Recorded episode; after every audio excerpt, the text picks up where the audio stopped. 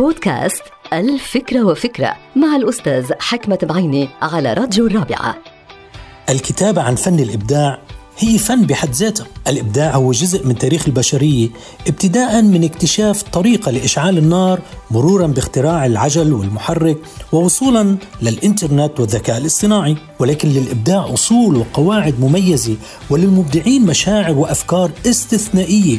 ولقد ذكر كتاب Wired to Create للكاتبين كوفمن وغريغوار ذكروا بعضا من هذه الأصول والمميزات، ومنها أن التناقض في الأفكار يساعد على الإبداع أحيانا، وأن المبدعين يتقبلون عادة تجارب الفشل ويحولون الإخفاقات إلى إبداع.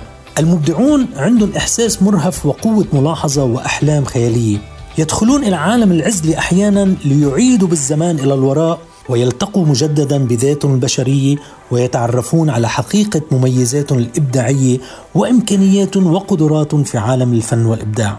هذا الكتاب Wired to Create مهم جدا، وأهميته أنه بيحكي عن الطفولة، طفولة المبدعين، حيث تتم عملية الوايرد يعني الكونكشن يعني التواصل في الدماغ، تتم هذه العملية بطريقة خيالية، مما يجعل هذا الدماغ في حالة من التأهب للاختراع والإبداع والاكتشاف.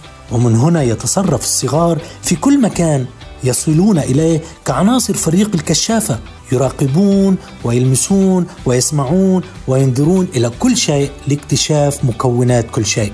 العمل الكشفي هو بداية الإبداع بحياتنا كصغار، وعليه يجب أن نستمر في كل المراحل اللي منعيشها، لأنه العمل الكشفي هو البداية والنهاية إذا ما أردنا ذلك وصممنا على ذلك.